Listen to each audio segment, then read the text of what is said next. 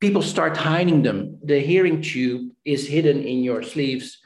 Women cover their ear trumpets in ribbons and lace uh, because it's something people start to feel ashamed of.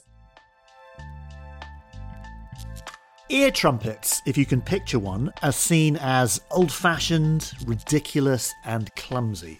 In popular culture, they're used for comic effect, as a kind of snarky shorthand for how decrepit and out of touch a person is. However, these negative associations and stigmas weren't always there. Invented during the Enlightenment, the ear trumpet became incredibly popular. It was a tool that allowed for increased social participation and for easier exchange of ideas in bustling coffee shops and rowdy salons.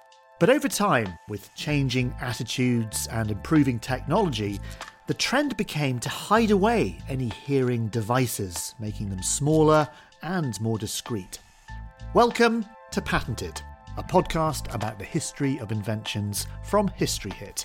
I'm your host, Dallas Campbell, and today I am joined by ear trumpet expert, Dr. Ruben Verwaal.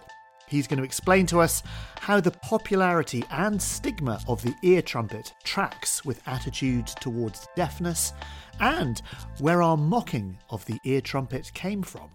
Let's get going.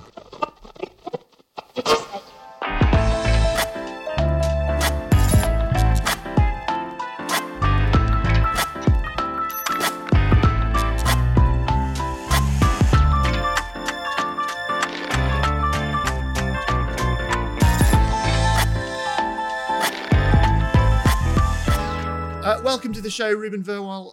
Thank you.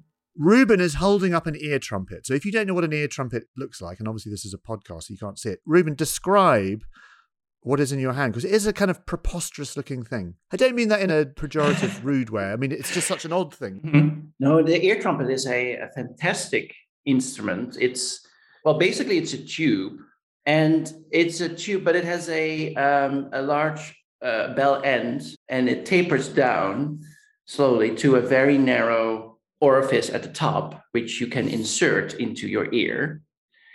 And so what it does is rather than you know shouting through a trumpet outwards, the trumpet artificially collects all the sound waves here at the large end, and then it more efficiently directs them to the orifice into your ear so that actually when you are using it, some of the sound is amplified you know, it's a pretty simple invention in the history of inventions when we think about the internal combustion engine or something or human flight. I mean, the ear trumpet is it's kind of basically just like putting your hands behind your ears in order to try and catch as much sound as you can. Yeah, the cupped hand behind your ear, that's actually the oldest ear trumpet, if you will, which is, you know, as long as humans have been around, we've had, you know, the more natural ear trumpet as the cupped hand. And if you do that, I think it amplifies by five to 10 decibels. Actually, that's interesting because presumably, we'll get onto whoever invented the ear trumpet in a minute. There must be a bit of, well, what we call biomimicry, this sort of design algorithm where we take things from nature, whatever it is, might be materials, or we look at nature's design algorithms and then we apply them to our own sorts of things. So if you think about animals with kind of big ears that stick up, which look a bit like ear trumpets, like, I don't know, foxes or predators of some kind, presumably, is that where the idea comes from. Someone said, Why are our ears stupidly on the side of our head? If they're on the front of our head and we're a lot bigger, hear a lot better. No, you're absolutely right. I mean, the first inventors of ear trumpets in the Renaissance, so let's say late 16th century Italy, they were, like you said, inspired by nature. So they researched the ears of cows, of donkeys, of hares, and they said they have much larger ears uh, some of these animals can direct their ears to different sides as well. Mm. And hence, they have a much better hearing than we do. And that's opposed to other animals like fish. They don't have any external ears, and hence they must be deaf. Let's talk about a little bit about the sort of acoustics first. So, what are these things made of? When were they? You said the 16th century, is that right? Early 16th century. This is when they started to become popular? Yeah. So, I mean, they may have been around, but the first you know, scientific descriptions of ear trumpets. They come from the late 16th century, early 17th century. And these ear trumpets were made in a variety of materials. I mean, some of them were from natural animal horn or, you know, natural shell. But you can also make ear trumpets using woods, glass, metals like brass, tin, and silver.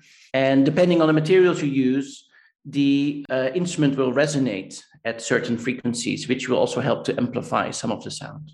Did these sort of innovators who are developing these ear drums, do they not kind of settle on what the best material is? Do they not go, well, actually, you know, metal is a bit tinny, actually, bone's really good? Well, animal horn is uh, very easy to get. I mean, if you just have an animal and then you can get their horn, uh, boil it for a few days and empty it, and then you have a very easy hand animal horn.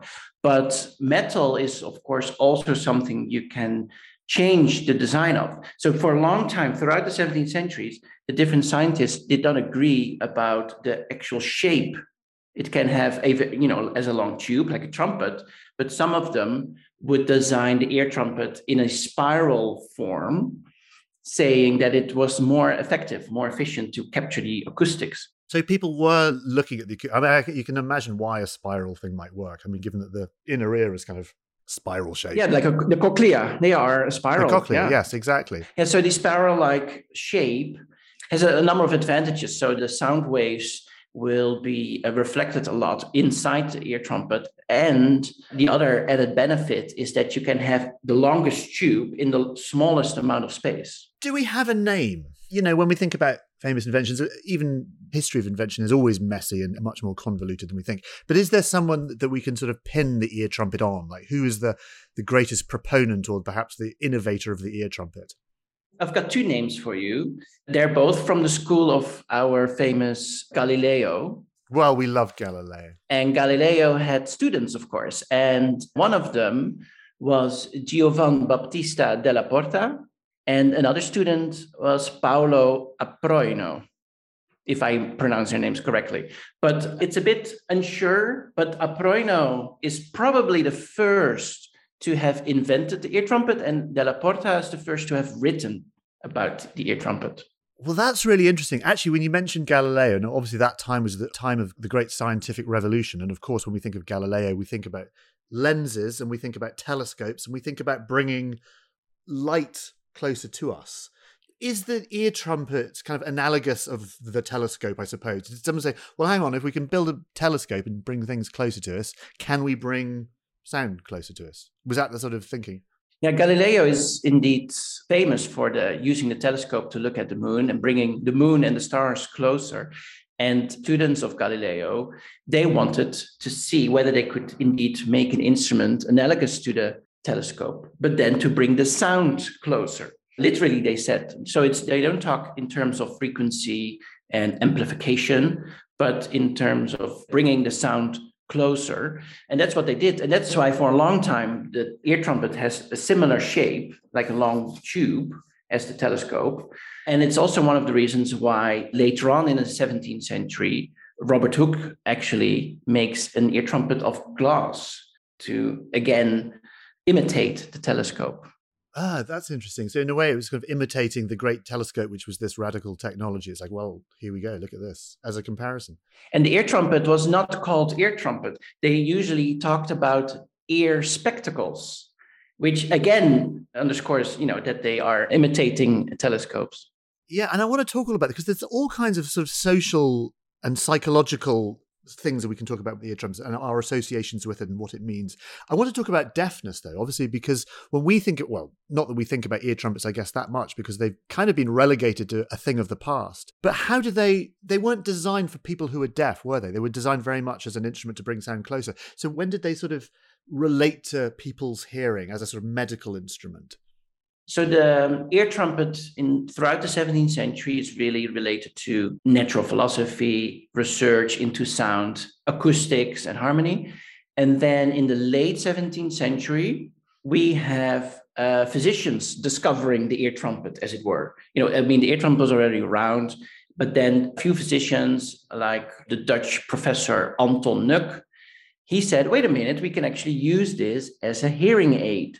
And so he designed for a patient in Leiden uh, an ear trumpet in the spiral form to be used to help with conversation. And so it's from this time onwards. Actually, there were already a few people around throughout the 17th century who had empirically made ear trumpets for their own use, but it really, you know, becomes a very popular instrument in the 18th century for many hard of hearing people. Just to explain, maybe what, what was the attitude towards sort of deafness in those times, in the sort of 17th and 18th century? Was it seen as something to be cured, or was it seen as just well, that's just what happens when you get older? What was the sort of attitude towards that? Well, it's uh, it's shifting in this period. So before uh, there could be a lot of uh, ignorance and bigotry towards people who are deaf, especially if you were born deaf. Because if you were born deaf, you are also not able to speak because you cannot hear, and so they were called the deaf and dumb, which doesn't mean they're stupid, but it means you know they're mute, they cannot speak. But at the same time, the connotation of dumb is directly there. Um, so there were many people having a very hard time. There was no formal education for the deaf. Uh, in some cases, deaf people could not get married because they could not say yes to the question: Do you take your this husband or, or this woman, this man, you know, as your husband or wife? Um, so there were legal obstructions. Also, in religion, deaf people could have difficult experiences because you know you need to hear the message, as it were. And so, if you are deaf, there's no salvation for you because you cannot hear about Jesus. And but it's shifting in the course of the 17th century because, in practice, of course, when you have a baby and it turns out to be deaf, of course, you're going to take care of your kid. And so, somehow, many people in the streets, they, you know, they find ways for them to make them useful, to have them work. They bring them to church despite any worries. And then people started creating sign language in the course of the 17th century. And you see these hearing aids like ear trumpets being introduced as well. So whenever deafness is of a permanent kind, and you cannot really do about it, especially if it's deafness by old age, which was of course very common, just as common as today, really, then the ear trumpet could potentially be a, a solution you know, as we sort of move into the Enlightenment, I suppose, who would be using ear trumpets? Because it's not like we see pictures of everyone walking around with ear trumpets like we'd see everyone wandering around with spectacles now. We don't think about it. There is nothing discreet about an ear trumpet. So I'm just wondering what their sort of place in the sort of social world of the Enlightenment and beyond is. I've been going through all kinds of archives and libraries searching for these people using ear trumpets. And I found that most of them were actually very well off. They were part of the elite. So they weren't seen as a kind of social stigma or anything. If you had an ear trumpet, no, might be sort of decorated or mm-hmm. ornate or yeah. Well, maybe um, a very good example is Elizabeth Vesey, and she is an Irish slash English lady and also very prominent hostess of salon parties. And so she invited intellectuals, politicians, writers, poets, you name them, to convene together in her house, talk about books and literature and politics. And of course, in those kind of meetings and parties, you need to have a good hearing. But of course, she turned hard of hearing in old age.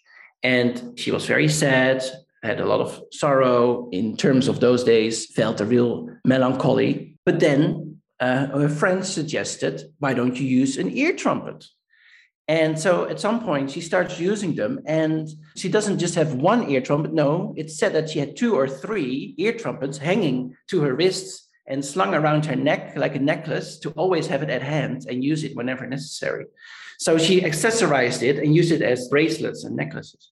So it's a kind of, in a way, it's a tool for the elite. It's the, elites perhaps who could afford this sort of rather ostentatious thing as a way of, presumably, it also signified the importance of me. I need to hear your ideas. And presumably, as well, if you held an ear trumpet to your ear, that in itself is a signifier that you must now say something important. Yes, it demands of you to, as interlocutor, to say something interesting. It directs your voice. I mean, we see this happening with another socialite, Sir Joshua Reynolds who is a famous painter in the 18th century. He makes a lot of portraits. He becomes the president of the Royal Academy of Arts, makes exhibitions for the king.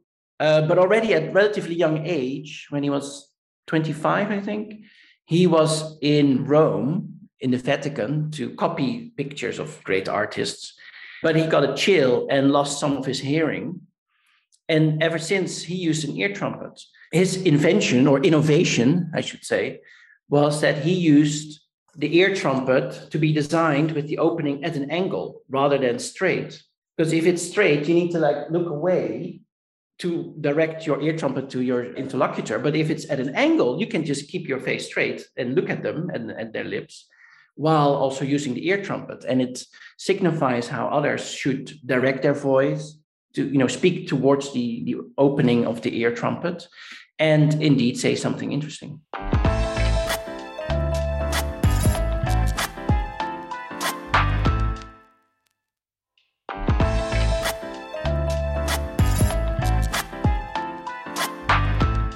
So we're at a point in society where the ear trumpet means something, you know, quite elitist in a way. Am I right in thinking you wouldn't see ordinary people wandering down the street just walking into a shop with an ear trumpet? There seems to be a, an eccentricity about it. People with ideas, people who think in ideas, people who want to talk, people running salons, for example, might have ear trumpets because this is where the important stuff is discussed. But everyday people wouldn't have ear trumpets the Elizabeth Veseys, the Joshua Reynolds, speaking and hearing was part of their profession. It was their work. So they really needed something to help support conversation.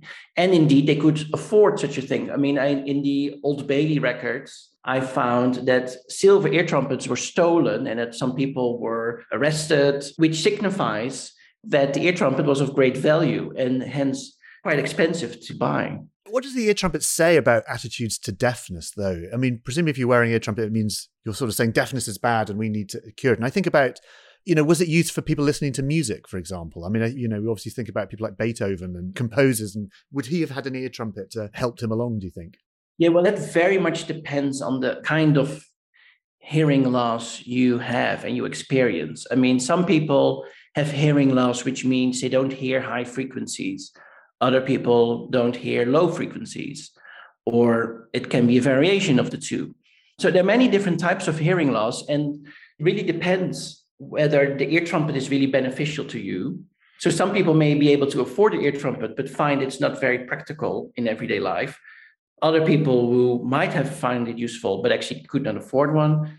Sir Joshua Reynolds, he was allowed, when he went to the theater, he was allowed to sit in the middle of the orchestra uh, he did not need to sit, you know, amongst the audience, but he could sit right in between. That's very civilized. But I kind of wonder, you know, like when you go to the theater, I don't know if you still, you know, you get opera glasses so you can bring the action a little bit closer to you. Did anyone come up with the idea of having little kind of miniature ear trumpets that you put 10p in and get your ear trumpets and you can hear a bit better? That never took off, I'm guessing. Mm, I don't think so. But actually, the entire theater is a ear trumpet. It's designed architecturally in such a way to most efficiently force the music towards the audience. So it's already a, a, huge ear trumpet by itself. And actually, Beethoven, it is speculated that he built those kind of huge domes on top of his piano and other instruments to make sure that all the sound waves were directed towards him and directly to his ears. That's fascinating. Yeah, yeah. But I suppose we do now, like when we go into museums, perhaps now, or when we go you know you wear headphones and you get commentary and in a way it's, not like an ear trumpet but our sort of attitude towards hearing has completely shifted i'm going to talk about that in a minute but i think it's i think it's important to make um, about these 18th century ear trumpet users the ear trumpet is a huge instrument and everybody sees but at the same time i don't really think there was such a big stigma on it at those days because deafness was relatively common at the time. And using the ear trumpets makes your deafness visible. What happens is that for many, it make them actually overcome any type of shame or embarrassment and actually because they did not need to explain people like they did not need to say oh i'm sorry i'm asking God, i'm sorry because i'm deaf? No because everybody already knows you're deaf because you are using the ear trumpet. But nowadays, you know, when we think about hearing aids, it's all about making them invisible so you can't see them and we mustn't have you mustn't be able to see your hearing aid and the old sort of NHS hearing aids of the 1970s, which are kind of big cables and boxes and stuff, became a sort of bit of a joke. So our attitude, presumably towards deafness, has completely shifted. Whereas spectacles, for example, you know, spectacles are part of fashion, and we all, you know, people like to wear spectacles. I suppose where did that sort of stigma towards deafness come? Did it decline of the ear trumpet? I don't know when the decline of the ear trumpet was, but is there a sort of did those two things sort of coincide? Do you think? I think it happens in the course of the 19th century, so in the Victorian age, because it's both the heyday of the ear trumpet, because it becomes more affordable for many people to use. But as it becomes more and more common and less of a you know accessory, uh, the stigma increases, and you see this reflected in many different types of caricatures. So it's funny, very funny to make jokes about people having misinterpretations, and then it's visually illustrated with ear trumpets. But in the 19th century, you see endless new innovations in ear trumpet design. The telescopic ear trumpet, which you can make longer and shorter. There's the London Dome ear trumpet, which What's is the London Dome ear trumpet. Like it says, a dome, and then within the dome, it spirals around a few times. So it's it's quite big, but it can also be very efficient and small. There are miniature trumpets, the ones that are stuck in your ears like earbuds, and you don't see them. Ear cornets, which is the double ear trumpet attached to each other with a headband. Yeah, oh, I think I've seen those, and they sort of point outwards. Yeah, they point outwards. The banjo type ear trumpet, which is trumpet looks like a banjo. Uh, the conversation tube or the hearing tube, which is a very long, uh, flexible tube, which is beneficial because it's longer. But then at the same time, people start hiding them. The hearing tube is hidden in your sleeves. The ear trumpet is hidden in a walking cane, or uh, women cover their ear trumpets in ribbons and lace and other flower decorations because it's something when people start to feel ashamed of. Why did that shame come in? because like you say things like walking sticks and other kind of medical devices they're always almost things that are celebrated in a way so i'm interested in why the ear trumpet because deafness is obviously very common why that suddenly having gone from being very ornate and having lots of ideas and lots of innovation and craft suddenly kind of became a parody like when i think about ear trumpets i think of cartoons you know i remember in the beano when i was a kid i remember the, teacher in the bash street kids had an ear trumpet it was a kind of a symbol of fun and ridicule you see that in the course of the 19th century, you see new disciplines of audiology. And so what happens is that more and more hearing differences are being medicalized. So surgeons and physicians start studying deafness and di- different types of hearing loss and are searching actively for ways to cure deafness. And hearing becomes the norm. So before, in the pre-modern age, where we were talking about before with uh, Della Porta, death at old age was seen as something normal, something natural that happens to everyone at some point. Whereas in the 19th century, good hearing becomes a norm, and you should always reach for the best kind of hearing. And you see this reflected in multiple ways. Ear trumpets are being made invisible or camouflaged so that you can present yourself as if you have good hearing, even though you don't. We see that also in deaf education, I mean, many deaf schools at first were uh, teaching in sign language, but then in the late 19th century, educators decided no, hearing is the norm, so we're only going to teach deaf kids to uh, speech read or lip read and to you know make noises to make sounds to have a voice rather than using sign language and so you see that this this shift happening again in the way deafness in general is perceived and that hearing is the norm so suddenly deafness is something that needs to be cured. And presumably with the advent of electronics, for example, like when was the first hearing aid? Was there a kind of moment where the ear trumpet stopped and the first hearing aid or the electronic hearing aid, presumably sometime in the 20th century, in the 1950s or something? Yeah, in the 20th century, we have uh, electronic uh, hearing aids. And they work very differently. They work with a microphone, and then the sound is electronically amplified but it doesn't necessarily mean the end of the ear trumpet because I've seen ear trumpets used until the late 20th century, well, not the late, but certainly, you know, up until the 60s and 70s, which on the one hand is fascinating, but there was also some practical uses for ear trumpet like devices. For example, in the military, yeah, you, there's big concrete parabolas they'd have on the sort of coast. They could hear enemy aircraft. Yeah, so in the military, before radar, you need to have a way to detect incoming airplanes. And so these huge, enormous ear trumpets could be used to, yeah, to detect the sound of air coming airplanes.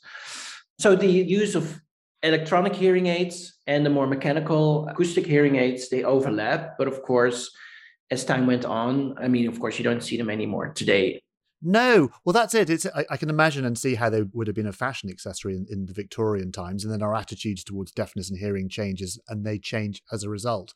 It's interesting though. We're thinking about look, here I am wearing a pair of big headphones now, and just in my in the last sort of twenty years, headphones, for example, were really small and they went in your ear, and now the sort of fashion for headphones to get bigger and bigger and bigger. It appears to be the new fashion trend, and I really hope it sets off that also hearing aids are not something to be hidden, but something to be celebrated, just like eye fashion. I hope we get to see ear fashion. I think about the Smiths. You know, I grew up listening to the Smiths in the kind of mid 80s. And, you know, Morrissey's whole thing was that he was wearing national health spectacles and he had a national health hearing aid coming from one ear. And that was his whole shtick. And we thought that was terribly good. So I can see how they've become fashionable. While I'm uh, researching, I often speak with deaf and hard of hearing experts, and uh, one of them, Kees, he said like he has a cochlear implant, so that's the latest technology to uh, as a hearing aid to help you hear. And the cochlear implant is you can get it in different skin tones. So depending on what your skin is, you can those. So it's again designed to be hidden. But so he said like, but I don't want my cochlear implant to be hidden. So he got some nail polish and painted it blue. really? so how does the cochlear implant work? So it's on the outside of your head. Well, there's a part on the inside and on the outside. On the outside, there's the, okay. the microphone, and it attaches through a magnet. And then on the inside, there's a cochlear implant means there's an implant. So there's a in the cochlea of your inner ear, there's this implant to circumvent your eardrum and your middle ear and go straight to the nerves in the cochlea. And so that's how the cochlea, I mean, I'm not an ENT physician or anything, but uh, this is more or less how uh, the cochlear implant works. Hey, I've just thought of something that's interesting as well. That just that's just occurred to me. I'm, again, I'm looking at myself on the screen here. You've got little in-ear earphones, and I've got big out earphones. And the whole sort of technology of headphones now, it's not about making sound. Well, it is about making sound better, sort of recorded sound better, but it's also about sound noise cancelling. You know, I've got noise cancelling headphones, and the whole sort of technology is like, okay, we don't want to hear. We want to get rid of noise. We want to stop noise coming in. We want to make it less in a way, the sort of headphones now are about excluding the world from you, as opposed to a, an ear trumpet, which is about bringing the world to you, into your mind. Yeah, no, you're absolutely right. And it's it's fascinating to follow these hearing technologies develop over time. And again, as you mentioned, the earphones are now relatively big. You want to be seen wearing one, and it's it's a fashion statement. And so hopefully this will translate to hearing aids as well, where you can have the most extravagant hearing aids you want to really showcase your your personality your character and it's something to be you know be proud of and to start conversations about rather than something to be ashamed of and to hide away. Do you think the ear trumpet because they are sort of beautiful objects really when you look at them they are kind of rather wonderful. Do you think they might ever make a resurgence? Can you imagine a situation where the ear trumpet might sort of come back as a kind of fashion statement, perhaps, or or are they forever relegated to the past? Well, they're certainly making a comeback now in my historical research. I bought this replica. So that one you're holding, it's a, it's a kind of it's metal. Is it brass? Yeah, this is brass. So it's got a big wide end, just like a trumpet, but at an angle, and then it tapers off to a little orifice, as you say. I didn't say orifice because that might be construed as being rude. Hey, it's this is science talk, so you know. We, yeah, it is. So we know, can say orifice. Yeah, exactly. Okay. Yeah. So this is a replica I bought online somewhere, and uh, people can do so uh, as well. Just Google ear trumpet, and you can get your own. I'm totally getting one. I'm totally going to get one. And so I take this with me whenever I give a talk or something, and people love it. They want to try to use it. They have to, you know, clean the orifice of its earwax, but otherwise it's safe to use and it works yeah it, i mean it's not of course it's not as good as modern hearing aids but it's fantastic to experiment with and i would love i don't know secondary school kids to do a science project comparing the different types of ear trumpets the ones made of wood glass brass or horn and compare them and see which one works best for which frequencies you know that would be fascinating if any kids are listening to this and you're looking for a science project, there you go. Ear trumpets. Well, it's a fascinating invention. It taps into all kinds of other things as well, human concerns about our preconceptions with deafness and sight and medical usage as well. So, really, really interesting. Ruben, thank you so much for, for bringing it along and, and talking to us about it. Thank you. Thanks for joining us today. If you like what you heard, make sure you subscribe to the show as I'm sure you have done already, but please do that, as I'm going to be back every Wednesday and Sunday with brand new episodes. Don't forget, if you've got an invention that you want me to tell the story of or investigate, get in touch with me on Twitter or stop me in the street, however you want to get in touch with me. Coming up next, we've got episodes on the origins of the treadmill as a Victorian torture device, of course, and also the mysterious story of Louis Le Prince. Have you heard of him? No? Well, actually, he was the forgotten inventor of the movie camera. I will see you next time.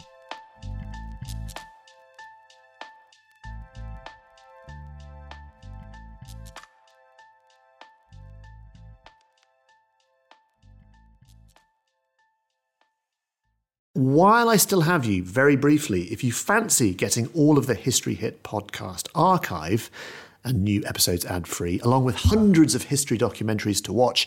Download our app across Apple App Store, Google Play, and smart TV platforms. Follow the link in the show notes or go to historyhit.com slash subscribe. There is thousands of hours of history on there, including a documentary on science in the Middle Ages with Seb Falk, and also one with me talking about the secret history of the space race.